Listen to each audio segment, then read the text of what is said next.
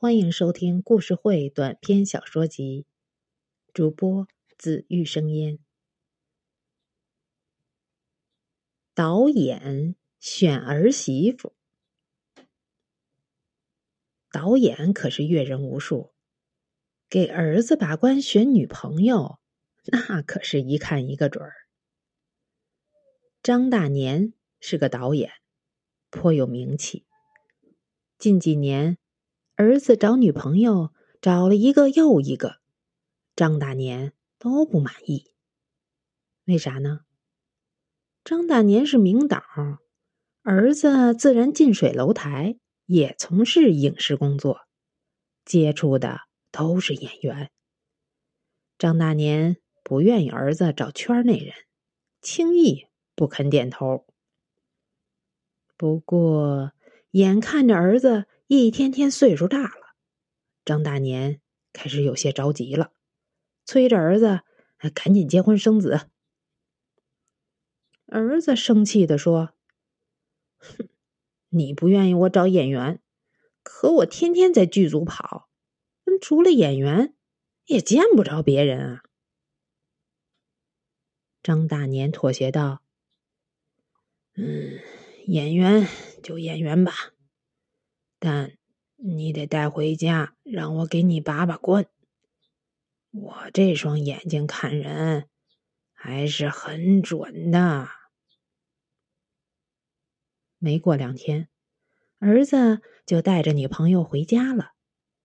这姑娘是个刚出道的演员，长得漂亮，为人高冷，跟张大年淡淡的打声招呼，就没啥可聊的了。安安静静的坐着，问话就答，不问也没有多余的话，行为举止大方，挑不出什么毛病来。姑娘走后，张大年的老婆立刻对儿子说：“儿子，我看这姑娘不错。”儿子面露喜色，没想到张大年摇头说：“这姑娘不行，趁早分了吧。”儿子不解地问：“为什么呀？”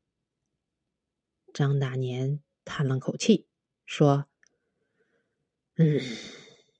她这是刚毕业，觉得自己前途无量，眼高于顶。这种演员，不管在什么剧组，都会得罪人，受排挤，最后不但红不起来，还有可能被圈内封杀。女演员的黄金阶段，也就那么10年8年的，一旦过了岁数，还不如普通人混得好。就这种人，心高气傲的，落差太大了，必然受不了啊。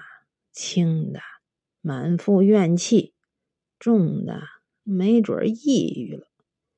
你想跟这样的人过一辈子？”儿子虽然舍不得，但又觉得父亲言之有理呀。过了1个月，儿子又带着一个新女朋友回家了。这女孩比前一个懂事多了，十分热情，围着张大年端茶倒水，一口一个叔叔的叫着。还有一次不慎叫漏了嘴，竟然叫起了爸爸，惹得大家都笑起来，她也羞红了脸。张大年老婆做饭的时候，他跟着忙前忙后的，虽然手艺一般，但下手打得不错，把张大年老婆乐得直夸。吃饭时，他还不断的给大家夹菜，笑语嫣然，气氛良好。吃完饭，他又张罗着陪张大年两口子打麻将，一会儿给张大年点炮，一会儿给张大年老婆点炮，最后他削水果时不小心削破了手，儿子直喊心疼。女孩贴了张创可贴说没事儿，以后多练练就好了。送走了女孩，张大年老婆胸有成竹地对儿子说：“儿子，这回你爹肯定满意了。”儿子也很有信心地请张大年表态。不料，张大年哼了一声，说：“我不同意。”儿子懵了。这又是为啥呀？他哪儿做错了？张大年不屑地说：“哪儿也没做错，就是因为太完美了，一看就是演的。我这么多年导演，白干的。他那点演技，我还真没放在眼里。”儿子不服气地说：“你凭什么说是演的？”张大年微微一笑，道：“嘿嘿，看一个人啊，首先要看眼睛。这姑娘的眼睛平时没事儿，一到要表现的时候，就开始左右转动，不和人直视，这就是胸中不正的反应。他的笑是典型的表演笑，里面的快乐都是装出来的。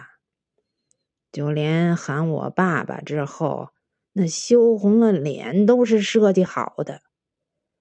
那声还没出口，脸就已经先红了。而且，你看他，压根儿就不会做饭。也不会削苹果，这说明什么？说明他平时是十分娇生惯养的。打麻将的时候，他让我和你妈赢，看起来是很会办事儿，可你想过没有？他能这么准确地知道我和你妈胡什么牌，这是一般水平吗？他打麻将的水平很高，说明平时没少玩。女演员打麻将跟谁打？肯定是跟导演、制片人什么的。这姑娘跟你同岁吧？男人这个年龄的时候还是大孩子，女人这个年龄可是成精了。这种女演员我见多了，你跟她结婚，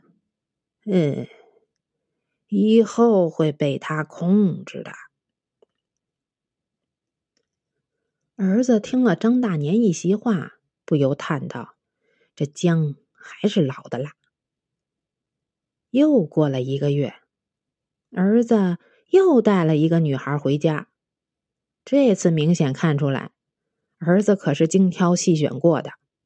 这女孩刚从艺校毕业，拍过一个电视剧，说红不红，但有红的潜力。她为人既不张狂，也不沉闷，跟张大年说话时不卑不亢，有礼有节。做饭的时候虽然只是帮厨，但做的两个小菜儿既精致又美味。能喝点红酒，酒量不大，恰到好处，一举一动都出自真诚。这次儿子特意观察过，女孩跟任何人说话时都注视着对方，丝毫没有躲避的意思，让人感觉那眼神清澈透明，无比洁净。反倒是张大年，这次大概因为挑不出毛病了，他的目光倒有些左顾右盼的。吃过晚饭，聊了会儿天儿，儿子特意提出打会儿麻将。女孩也陪着打了2圈，虽然会，但不熟练。女孩走后，张大年的老婆得意地问张大年：“你东挑西拣了这么久，哼，这回看你还有什么可说的？”张大年摇摇头，说：“金鳞虽好，但不是池中之物。这姑娘不是咱家儿媳妇儿，你看着吧，准得分手。”老婆呸呸呸了3口：“你个乌鸦嘴，就不会说点好听的？这回又是哪里看出问题来了？”张大年神秘地说：“这呀，是经验，只可意会，不可言传呐。”正说着，儿子送完女孩回来了，哭丧着脸说：“嘿，不知为啥，刚才回来路上，他给我发了条微信，说我俩不合适，要分手。这是咋回事啊？”老婆大惊：“呀，想不到还真被你说准了啊！那这次到底为啥？你别跟我打哑谜，快说快说！”张大年叹了口气，转身上楼了。他总不能告诉老婆和儿子，去年这个女孩在他剧组演过配角，他想潜规则人家，结果人家不干。刚才他都不敢对视人家的眼睛，人家要是肯嫁给自己的儿子，哎，那才真是怪事儿呢。